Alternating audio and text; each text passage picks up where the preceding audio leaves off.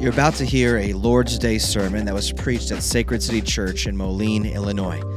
This sermon comes from a series called That You May Believe. In the series, we take a long journey through the Gospel according to John to discover who Jesus is and why it matters. We hope you enjoy this audio.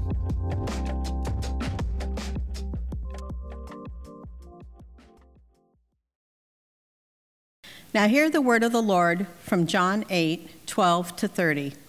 Again, Jesus spoke to them, saying, I am the light of the world. Whoever follows me will not walk in darkness, but will have the light of life.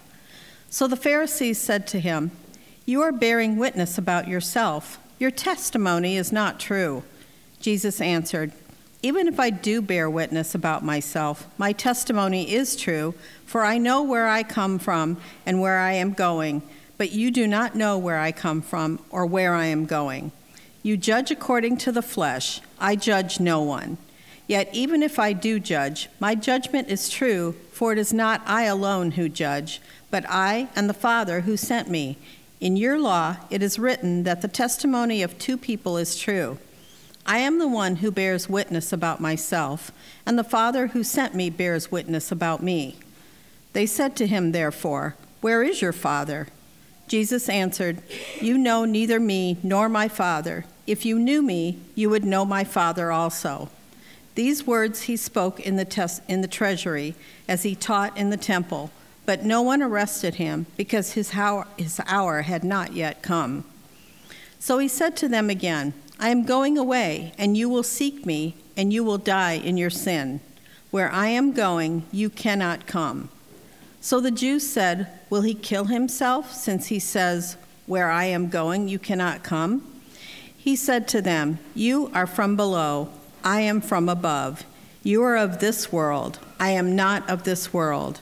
I told you that you would die in your sins, for unless you believe that I am the that I am he, you will die in your sins. So they said to him, Who are you? Jesus said to them, Just what I have been telling you from the beginning. I have much to say about you and much to judge, but, the, but he who sent me is true, and I declare to the world that what I have heard from him. They did not understand that he had been speaking to them about the Father. So Jesus said to them, When you have lifted up the Son of Man, then you will know that I am he, and that I do nothing on my own authority, but speak just as the Father taught me. And he who sent me is with me. He has not left me alone, for I always do the things that are pleasing to him. As he was saying these things, many believed in him. This is the word of the Lord.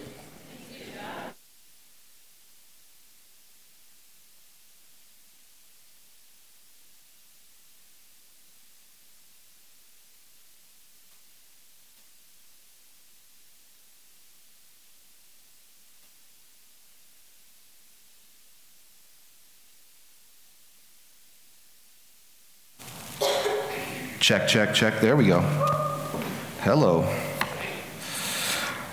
All right. My name is Jake Frieden. I've been coming to Sacred City for a while now. I cannot remember how long, but anyway, a while. This is my lovely wife, Candace, sitting here on the second row. Two of my daughters, Caitlin and Madison, and my little boy, Aiden. Um, my other daughter, I think she must be downstairs helping in the children's thing. Um, Pastor Sam asked me to preach. I appreciate him for asking me and giving me the opportunity to speak God's word to you. Um, and that was not the hard part. He wanted me to give an introduction about myself and say a little bit about myself. Um, and all I can really tell you in a short time is I'm a sinner saved by grace.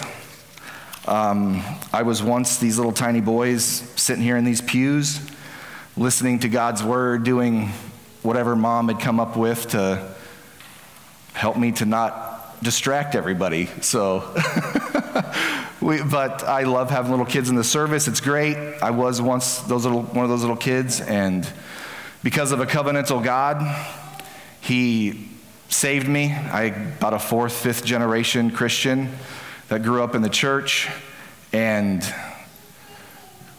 I don't really want to get into my rebellion and the type of person I was, but I was a little bit of a little bit of a hellion.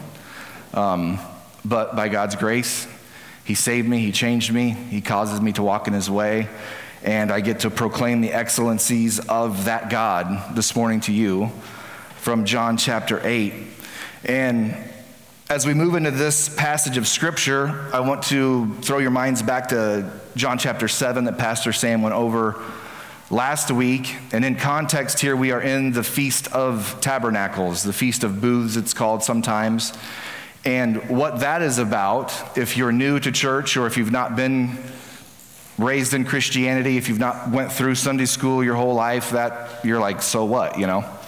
So I just want to start as way of introduction and give you a brief journey through the Old Testament as to how we sit here and we call this person Jesus or the Christ or the Messiah.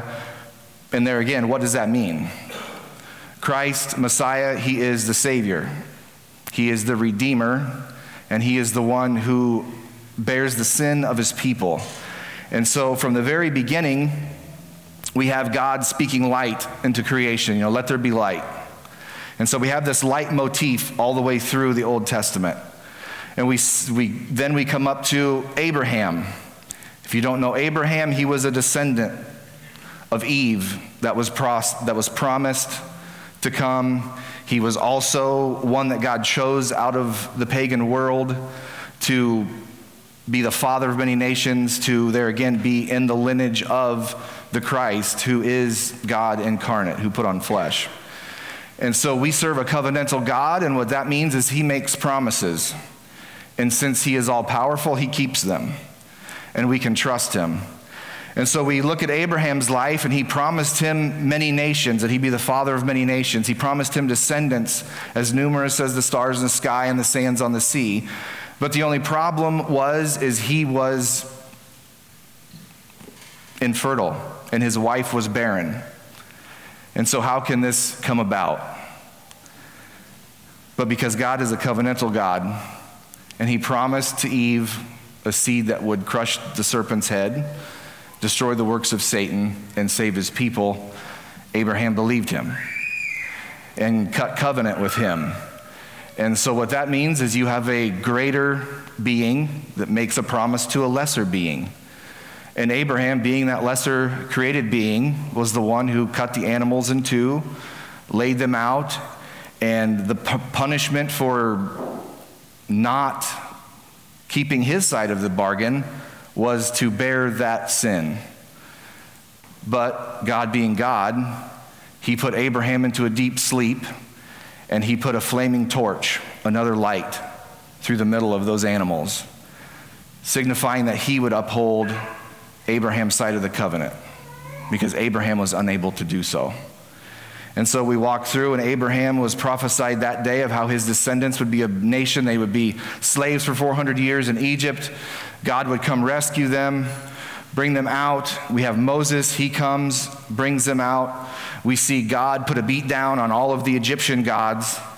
And then we have this light that guides them in the wilderness at night and a pillar of cloud by day. The pillar of cloud was their rear guard as they walked through the sea and on dry ground, and then it guided them. And so now here we sit in John chapter 8. In John chapter 7, we have Jesus saying, I am the bread, which God supernaturally fed them manna in the wilderness. I am water. You, if you remember God striking the rock and cracking the rock, and the water poured out. And then Paul says it followed them through the wilderness like a supernatural drinking fountain. And so this is, this is the Christ. He's here now in the flesh. And so we get to John chapter 8, and this is the second I am statement. And let me read this to you. It says, Then Jesus again spoke to them, saying, I am the light of the world. He who follows me will not walk in the darkness, but will have the light of life. So we have a twofold thing I'm the light of the world.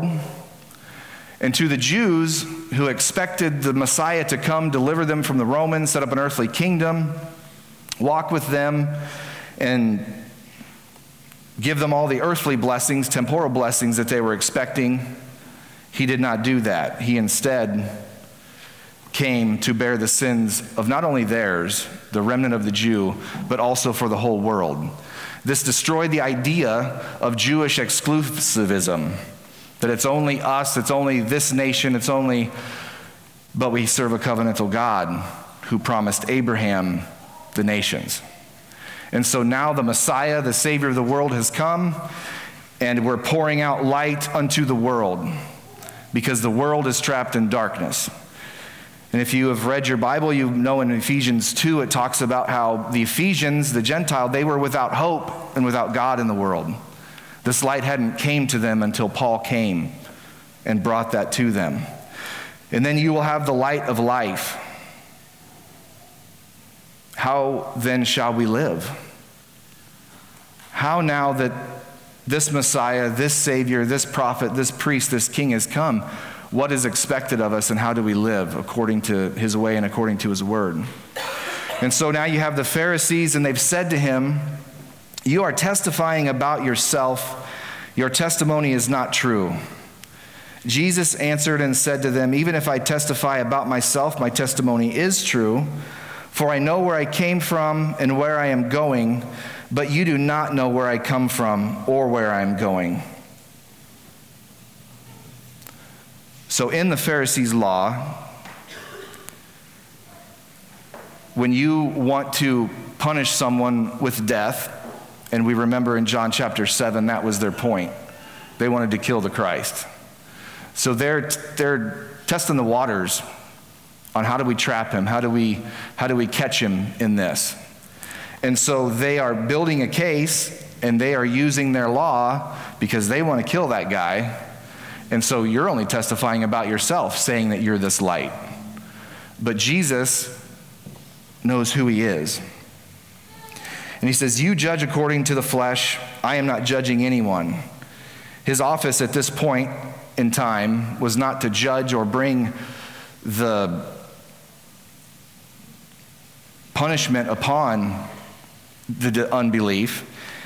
His point at this time was Messiah, Savior, was prophet to prophesy to the people. But even if I do judge, my judgment is true, for I am not alone in it, but I am the Father who sent me. Even in your law it was written that the testimony of two men is true. I am he who testifies about myself, and the Father who sent me testifies about me. So here we see Christ, the God man, looking at the Father and saying, The Father testifies about me. So I do have two witnesses that prove who I am. And the question is, Where is your Father? But now we have to look at the way Jesus views God's Word the scriptures that were written to the Pharisees were the words of God.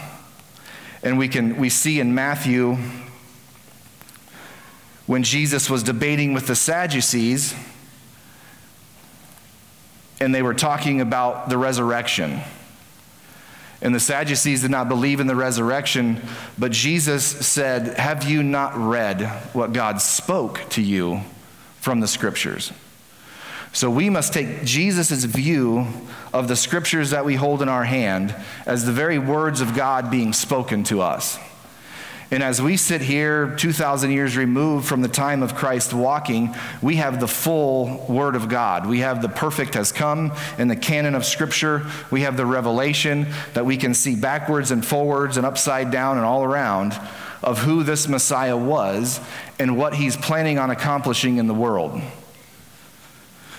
and it's an absolutely wonderful thing. And so they were saying to him, Where is your father? Jesus answered, You know neither me nor my father. If you knew me, you would know my father also. And I just talked about how they had the scripture. And so, one of the things about the light of the world is that light illumines several different things. One of them, that it illumines the darkness of the human condition. And Jesus talked about judgment, how he wasn't there to judge, but we know he does judge. And so we can remember in John 3:19 he says that the verdict is that men love darkness rather than light. In your natural state, as you sit here as a branch off of the root of Adam, in your natural generation, our natural position is to hate the light because of the fall that we see in the beginning in Genesis. We have, we have questioned God's word. We've said he is not true. We have wanted to rule ourselves and to decide for ourselves how we must live and how we need to operate and who our God is and all of the things that people do that we see in our culture at large and that we have seen in our own hearts. This is the darkness that men loved. But this light has come to show not only the way of salvation and who the Messiah is, but also to open your eyes so that you can see who you are and the absolute impossibility of salvation outside of this God. He was speaking in the treasury, and in this story, here they are debating and they are in the treasury. We are at the end of this Feast of Booths, and the significance of the light is that in this time, the Jewish people, their whole society, and all of their holidays and all of the things that they did was a prefigure and a foreshadow of the, the Messiah that was to come. And so they light lights to commemorate the pillar of fire. They light lights to remember the torch that passed through Abraham's sacrifices. They have an eternal flame back in the Holy of Holies that burns as the glory of God. And in tradition, it says that they even would take the robes of the old priests and they would make wicks out of them and burn lights because they elevated their priests to a point that they were the ones that made the decisions. And spoke to the people and was supposed to draw them to God and was supposed to lead them in his way. And so you have Jesus standing here. In the treasury was this, and it's called the Court of the Women also. It was about a 35 acre area outside of the temple. And along the walls, it had funnels along the walls where you dropped your coins in to pay your tithe and your offering and it had the huge torches and it had elevated platforms where teachers would get up and they would speak and they would teach. And so now, at the end of this festival that commemorated how God had separated a people from himself, had walked them through the wilderness, and had done all of these things, now Jesus stands up and says, I am the bread, I am the water, come to me if you're thirsty, and now I am the light, the one that shines, that the whole time. I'm the God who brought you through your sojourning and has brought you to this point. And the amazing thing is, here we sit and they are on their second temple. God had judged them once before because of their idol worship and their unbelief. And He had spread them out all over the world. But He had brought a remnant back and they've rebuilt this temple. And now here they sit. And that is the epicenter of their culture, of their life, and it's a way of money, it's a way of means, it's a way that they are they set themselves above in the Roman culture because the Romans would come in and they would take a nation, but they would leave their gods. And so the temple was a huge huge way of glorifying Rome even. Because look what we've done. We've we've conquered this nation. Now here's their temple. And so this was this self feeding system that the Jews were on the back of the Romans. If you use the analogy, the beast of Rome, you have the harlot riding its back. And so the Jews and the Romans were in league together. And we see this at the crucifixion when they, when they deal with Pilate. And they proclaim their God. We have no king but Caesar.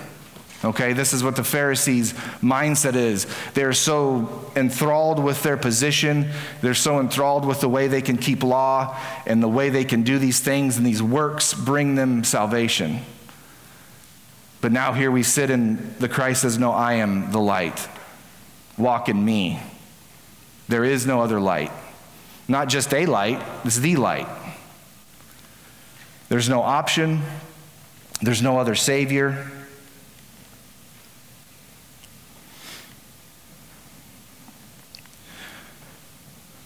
And he says, I think I've fast forwarded my book. They were spoke in the treasury. Okay, we talked about the treasury. And all, and all of this is a way to get you guys into the story. I don't know if it's working or not, but here, okay, thank you. but I, it's just, it's important because these are the words God has written to us. Okay, this is God speaking. He's telling his own story through these scriptures so that we can know. Pastor Sam, when he started this series, he talked about epistemological certainty. That's a big word. I love that word because it has this huge implication, and I'm just going to very briefly explain it to you. It is epistemology is the study of the theory of knowledge. So break it down into hillbilly terms. It's how do you know what you know? How do you know what you know? By God's word, we know what we know. And they were written to us so we would know, so we'd have this certainty.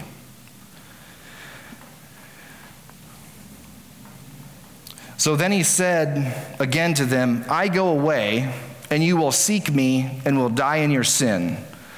Where I am going, you cannot come. That's pretty harsh. If a pastor got up here and said, I'm the light of the world, and where I'm going, you can't come, and I mean, think about that. But this is God. He goes away. Where is he going? He's going to the cross, number one, and then he's going to the right hand of God to take the throne of David that rules over all of creation. That's where he's going. The apostles they don't get to go to that throne, not that one. And the Jews, the Pharisees, they definitely don't get to go to that throne. And you will seek me. Okay, well, that sounds like a good thing. They'll seek him. Well, now that we are here, 2,000 years later, we can see what Jesus means. They will look for a Messiah. The Jews are still looking for a Messiah and the veil is still over their face now. And it is impossible for there to be another Messiah because their temple in AD 70, 40 years after the ascension, was destroyed. Their genealogical records were destroyed, and they could no longer track from Adam through David to the Messiah. There is no other one. They now are without hope and without God in the world. And so now they are still in bondage of law keeping. They still do not understand the grace of God.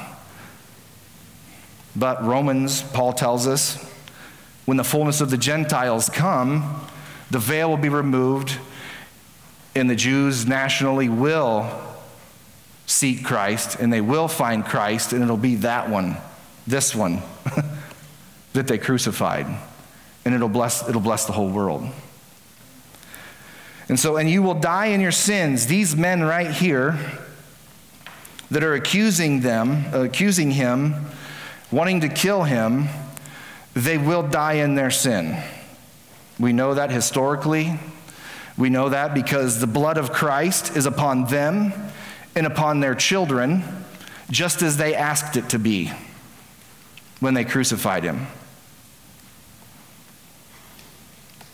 Where I am going, you cannot come. So the Jews were saying, Surely he will not kill himself, will he?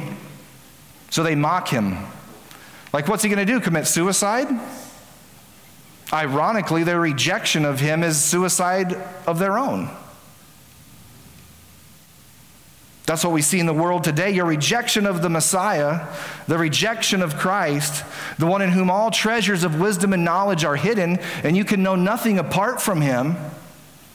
You can't understand why the sun comes up every morning. You cannot account for it. Well, it just happens. How do you know it'll happen tomorrow? Well, it did yesterday. How do you know your memory's any good? You cannot have any epistemological certainty without a God who created it all, without a God who holds it all together, without a God who sustains it, and without a God who is gracious and lets you know about it. We see the Old Testament, he says, If I was hungry, I wouldn't tell you. God, in his being of Trinity, is completely 100% satisfied in himself and is in need of nothing. He's in need of nothing. But in his love and in his grace, within himself, he had decreed that he would have a bride for his son and he would pay for them and he would then send the Spirit to gather them. And so, within the inner Trinitarian unity of the decree of God, we sit here and have grace upon grace upon grace upon grace upon grace. And by way of introduction, that's my story.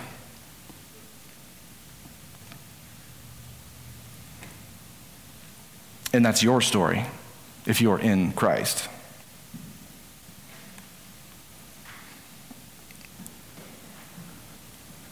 You are from below. This is Jesus speaking again. You are from below. I am from above. You are of this world, and I am not of this world. So, in John, the book of John, we have about 10 ways that the world, in context, what it means, ways to define when he says the world. I'm not going to go through all 10, we don't have that kind of time, as much as I would like to. But what, is, what, what do we see in Scripture when we talk about the world? When the Bible tells us, do not love the things of this world. Well, what is that? It's the lust of the flesh, it is the lust of the eyes, it is the pride of life. Those are the things of the world, and they are from that world. But He is not of that world. And therefore I said to you that you will die in your sins, for unless you believe that I am, and then we have He. In the Greek, there's no He. It's just the that you believe I am. And that I am points back to the Father God that told Moses to go rescue my people. Well, who do I say sent me? I am who I am. Yahweh in Hebrew. Yahweh. Unless you believe that I am Yahweh, you will die in your sins. So they were saying to him, Who are you? Jesus said to them, What have I been saying to you from the beginning? He asked the question, What? I don't know how much better I can say it. You can almost hear the frustration in Christ's voice. What have I been saying to you from the beginning? Here we sit in the book of John, next chapter, he's about to do his sixth miracle. There are seven total in the book of John, and they are all signs of the kingdom. They are all signs of the Christ who came to establish the kingdom. And the one in chapter 9 is that he makes a man that is born blind to see. And he does it on the Sabbath on purpose.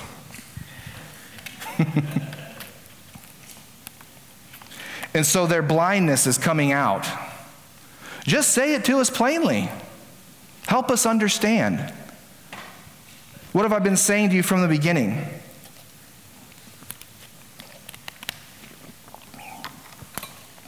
And he says, I have many things to speak and to judge concerning you. But he who sent me is true. And the things which I heard from him, these I speak to the world. And so we know that the Father sent him. He has claimed his ultimate authority in the first couple verses here. If I testify of myself, my testimony is true, for I know where I came from and where I'm going. And now I want you to think about that logically, that is, that is what they call a fallacy. It's called circular reasoning. It'd be like saying, I'm Jake Frieden because I'm saying I'm Jake Frieden. And whenever I would get pulled over as a kid, they would say, Give me your driver's license. Because they wanted a witness, you know? One time I told them I was Josh Fried, my older brother, and they didn't ask me for my license, so I got away with it. but they want a witness. These people want a witness. But Christ is not arguing in the flesh. He is arguing and he is setting himself up as an ultimate authority, as the foundation of how we know everything that we know. And so he says, If I testify about myself, my testimony is true. And that also is how we argue when we are asked who the Christ is. Why do you believe this? Because evidence does not change a heart. It helps, it's good. But we can see right here that we have these Pharisees who see the Christ, they see the miracles, they see all these things, and they won't believe. They refuse to believe. In fact, they hate him so bad that they want to kill him. But he has no problem claiming himself as the ultimate authority. So he says, I have many things to speak and to judge concerning you, but he who sent me is true, and the things which I heard from him, these I speak to the world. They did not realize that he had been speaking to them about the Father. So Jesus said, When you lift up the Son of Man, then you will know that I am he, and I do nothing on my own initiative, but I speak these things as the Father taught me.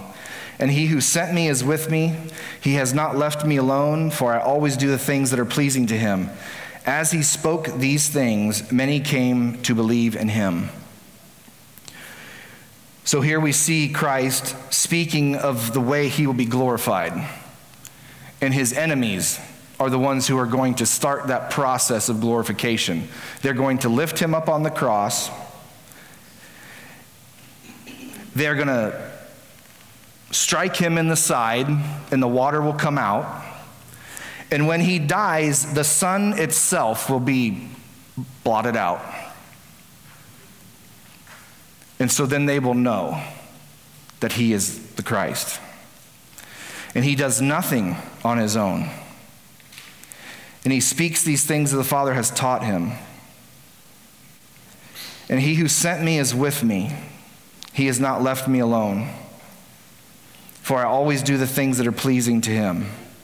Here we also see this complete unity in the Godhead that Jesus and the Father are one. He came to do the Father's will. He says only what the Father tells him to say, he does only what the Father tells him to do. And he did all of those things perfectly. He upheld the covenant for Abraham. He upheld the covenant of works that Adam was supposed to uphold. And as he spoke these things, many came to believe in him. Not just a surface belief, but they believed into him.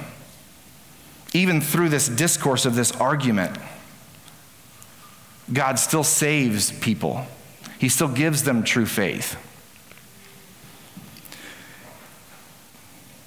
And so we see through this set of scripture not only does he proclaim who he is, but he's also written for us a great apologetic tool that you can use when the Jehovah's Witnesses come to your door or the Mormons come to your door because they don't believe that Jesus is Yahweh. They believe he's only a created being. They believe that he is a brother to Lucifer but we can see this here in John 8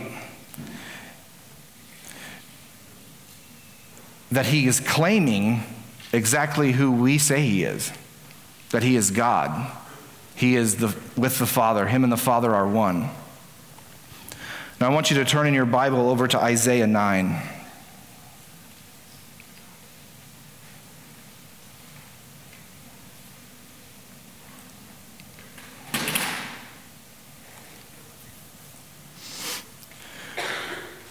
And so, if you remember last week, Pastor Sam talked about the Pharisees and their argument with him in Isaiah or in, I, in uh, John 7. And how nothing good can come out of Galilee. And you can tell that they haven't been in their scriptures much because Jonah came out of Galilee and Hosea came out of Galilee and Nahum came out of Galilee. And now we're going to read about how God comes out of Galilee. But there will be no more gloom for her who was in anguish. In earlier times, he treated the land of Zebulun and the land of Naphtali with contempt. But later on, he shall make it glorious. By the way of the sea on the other side of the Jordan, Galilee of the Gentiles. The people who walk in darkness will see a great light. Those who live in a dark land, the light will shine on them. And you shall multiply the nation, you shall increase their gladness. They will be glad in your presence, as with the gladness of harvest.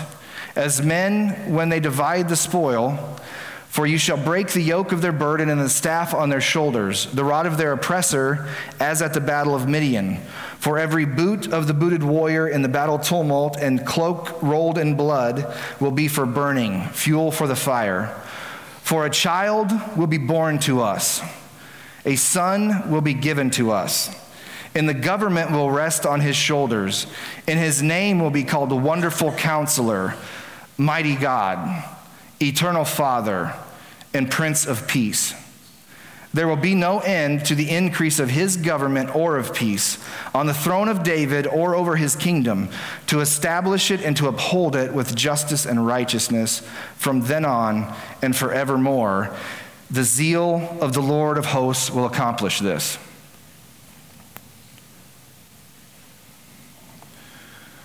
So out of Galilee of the Gentiles comes who? Mighty God, everlasting Father, Prince of Peace, to rule over the throne of David. And that's who's talking to them in John 8. That's who's speaking to us through the scriptures we read this morning. And Christians, this is good news. This is great news because as we stand here, miles away geographically and years away in time, a people far off from the Christ, we sit here and proclaim his greatness. We sit here and worship him for the salvation he's brought upon us. Because the zeal of the Lord of hosts accomplishes these things this light that shined in the darkness in that day in John 8, proclaiming who he was, proclaiming that he and the Father were one, proclaiming that he wasn't judging today, but I'm going to be judging later, was with them and is still saving them. I want you guys to turn over to Ezekiel 36. This is one of those things we refer to a lot.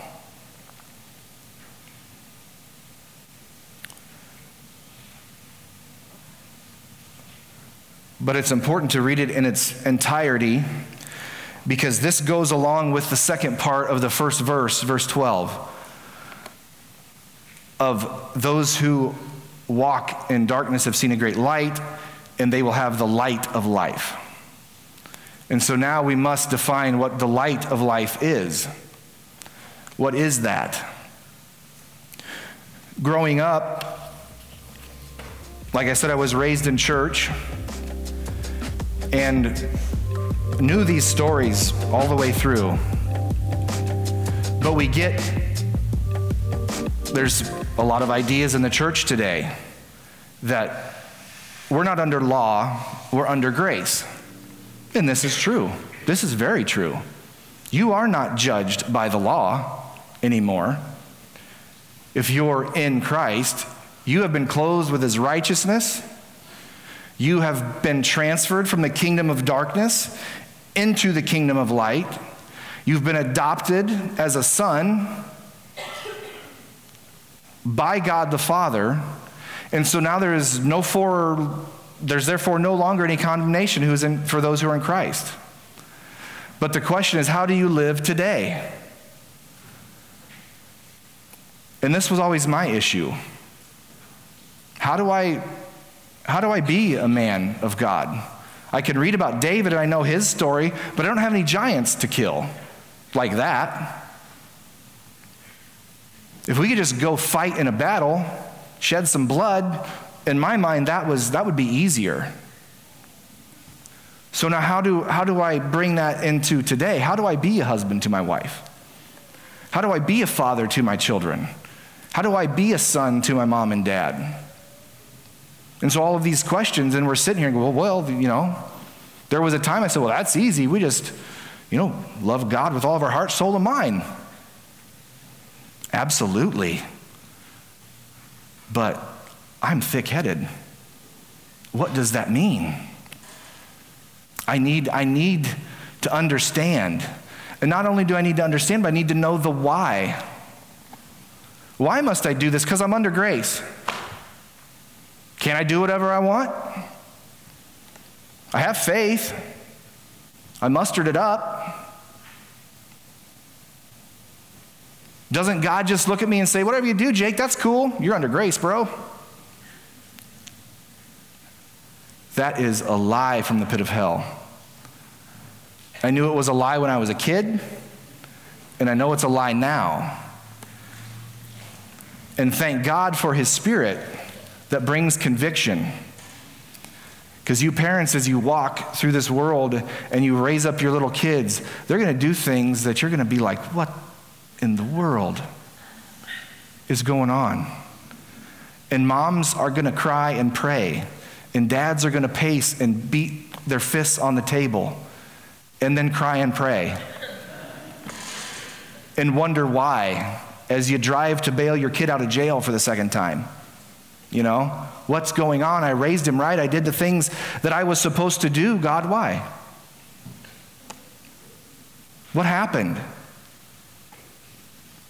This is what happens when God saves someone.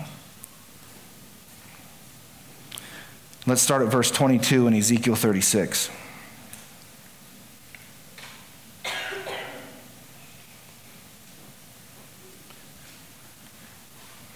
And this is what God does for Israel.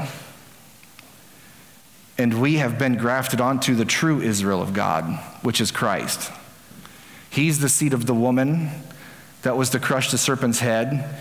He was the descendant of Abraham that was going to bless, through him was all the nations going to be blessed. And we are grafted onto that root and that vine. So hear the word of God. Therefore, say to the house of Israel, Thus says the Lord, it is not for your sake, O house of Israel, that I am about to act, but for my holy name, which you have profaned among the nations where you went. I will vindicate the holiness of my great name, which has been profaned among the nations, which you have profaned in their midst. Then the nations will know that I am the Lord, declares the Lord God, when I prove myself holy among you in their sight. For I will take you from the nations, I will gather you from all the lands, and bring you into your own land. Then I will sprinkle clean water on you, and you will be clean.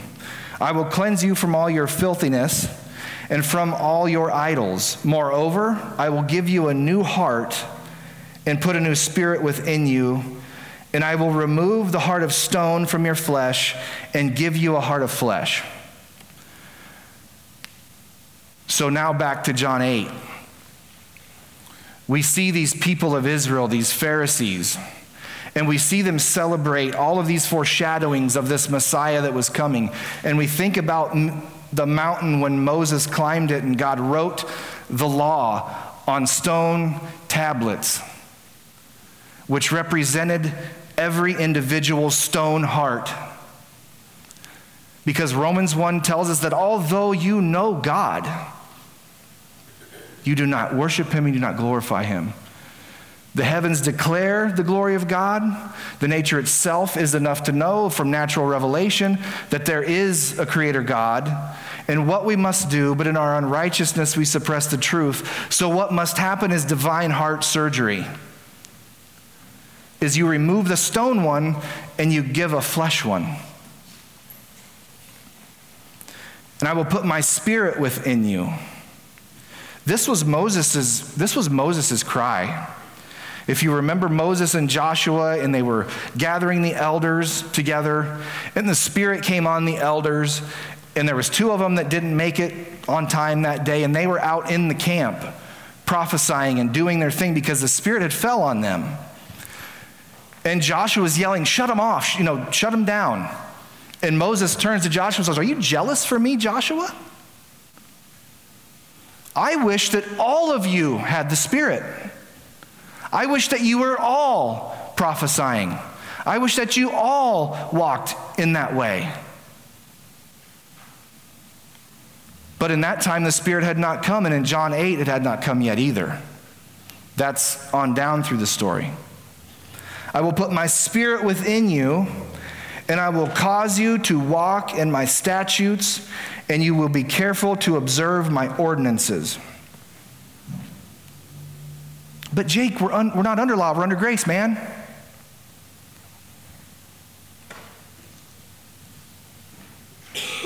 But Jesus says, if I love him, I obey him. Obey what? My own idea of what's righteous and holy and good? No, I must have this Christ define good and evil, righteousness, holiness, love, hate, right, wrong. I must have him define it for me. Because I sit here as a new creation, but I am simultaneously sinner and saint. And I fall every day, and I must get back up. Am I left to my own standard and my own device? Or has this Messiah who saved me given me the light of life? You will live in the land that I gave to your forefathers, so you will be my people and I will be your God. Moreover, I will save you from all your uncleanness.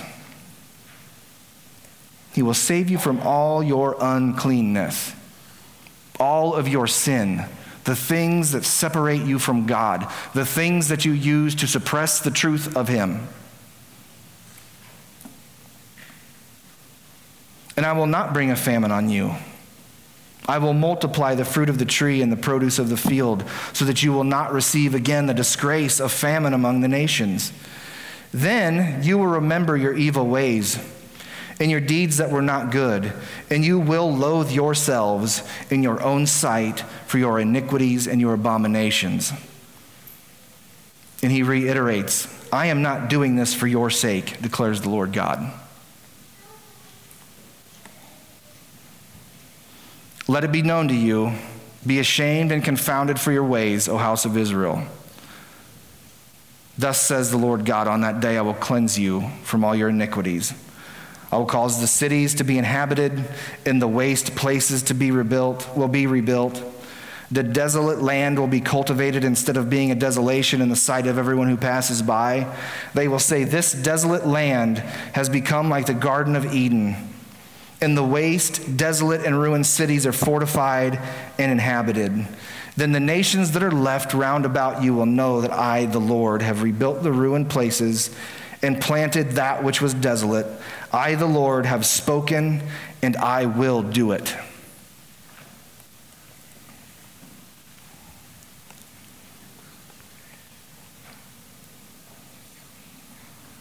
And that also is good news. And we see in Isaiah the zeal of the Lord accomplishes these things.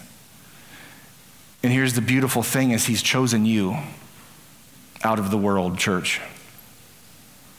You once were just like them. You once hated him. In fact, you were born in hatred of him.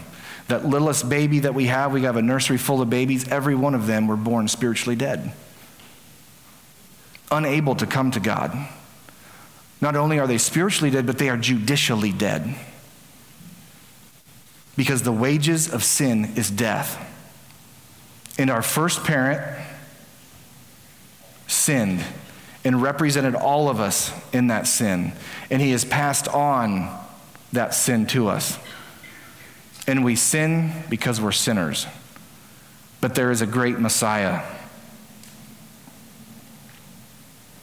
This light that has come into the world, this light that lights the path, that shows us how to walk, that shows us how to do church, that shows us how to love each other, that shows us how to operate in the world and do business, that shows us how our laws should be, that shows us what jails should look like, which there shouldn't be any. In God's economy, there is none. You make restitution. If you kill someone and it's proven by two or three witnesses that the Pharisees were wanting Christ to come up with, and he did, God wants to see you in court that day and stand before the ultimate judge. But we don't like that. We'd rather let the rapist live. We'd rather let the murderer sit in jail because that's more loving. And the issue is we don't know how to love without this word. Without this word, we don't know love. Without this word, we can't define love. It's not like the little yard signs that we see that love is love. Come on, love is love. We can do whatever we want with what we have in our pants. No problem. Love is love, bro. We're not under law, we're under grace.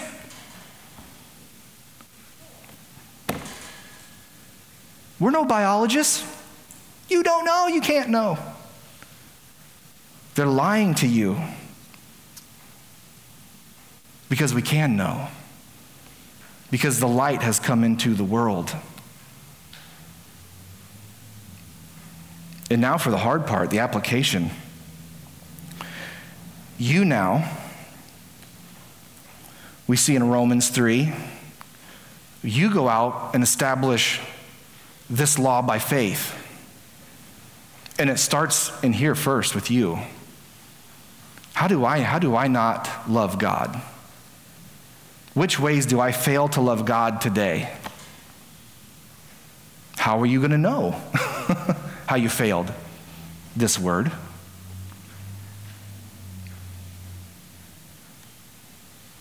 Now I start in my family. How do I love my wife? How do I raise my kids?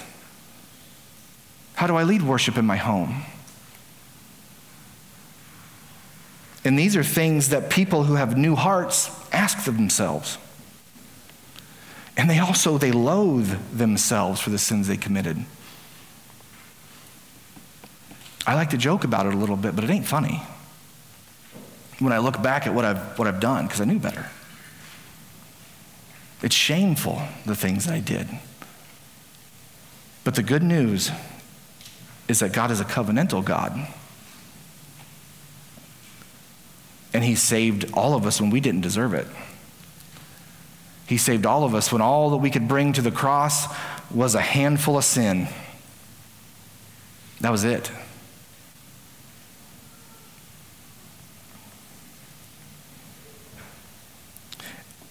And why is it this way? That you, that you can't work your way to salvation like the Pharisees were wanting to do. I mean, you do good things, you're great people. It's because if you could, you'd rob Christ of his glory. If it was somehow your own faith that you brought to Jesus, you'd be able to boast in your faith.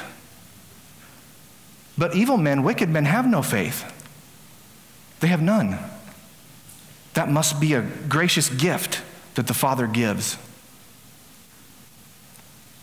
So that we can have epistemological certainty. There's that big word again. So that we can know. And so I can sit here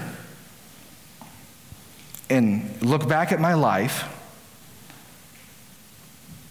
praise God for the means of grace that He put in my life of great grandparents and grandparents and parents and aunts and uncles, all that proclaim Jesus as Lord and raised me that way.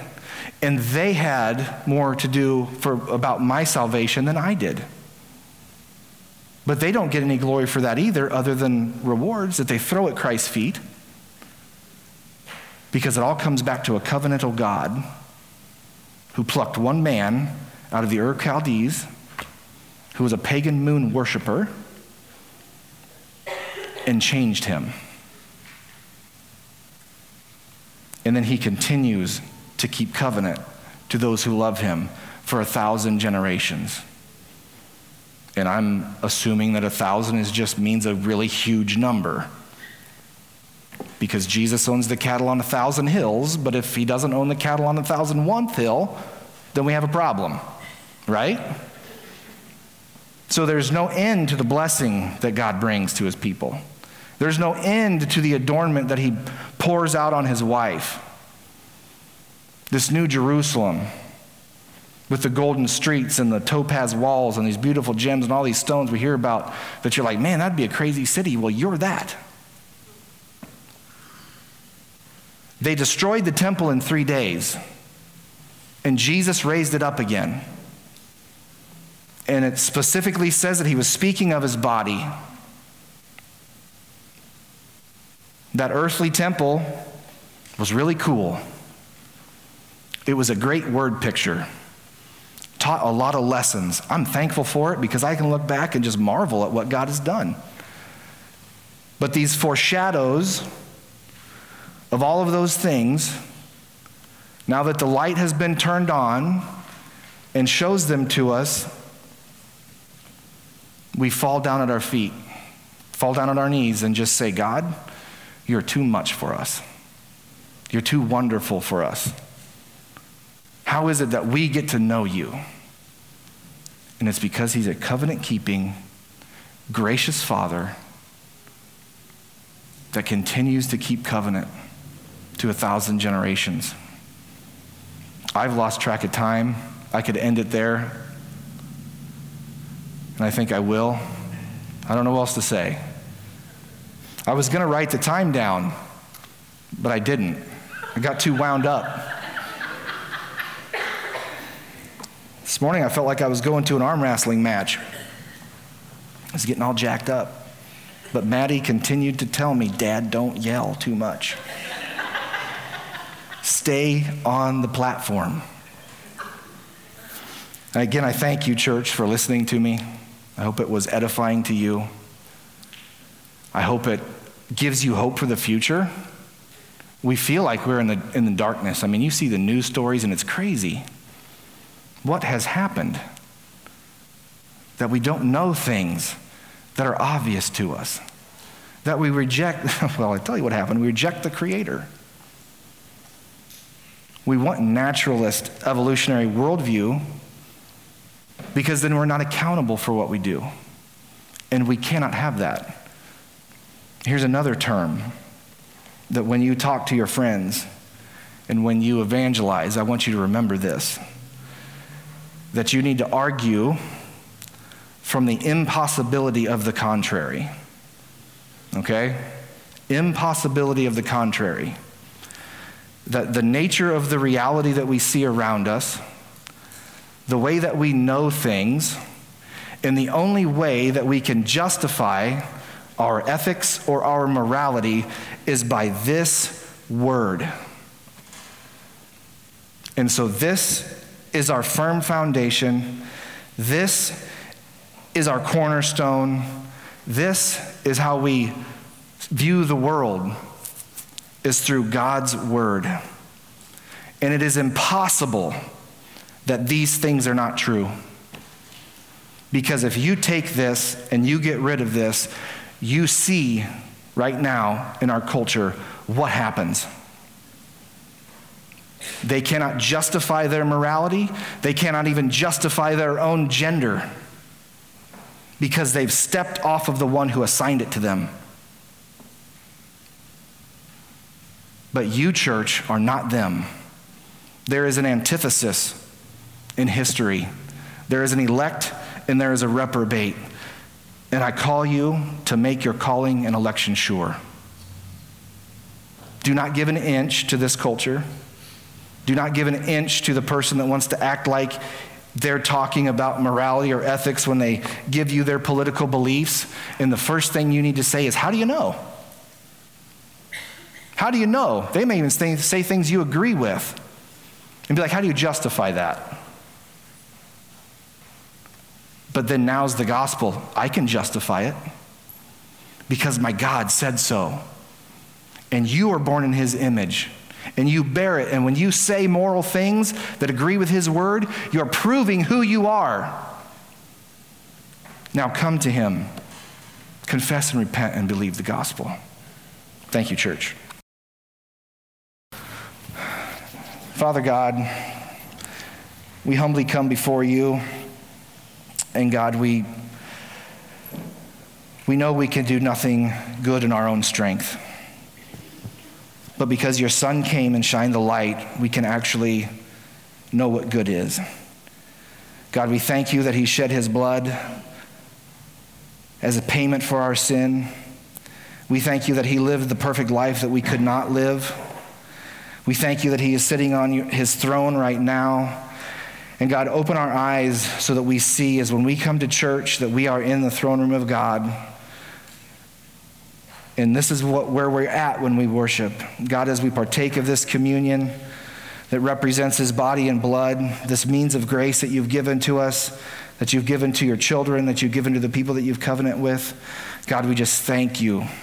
We praise you that you have snatched us from the fire when we deserved hell.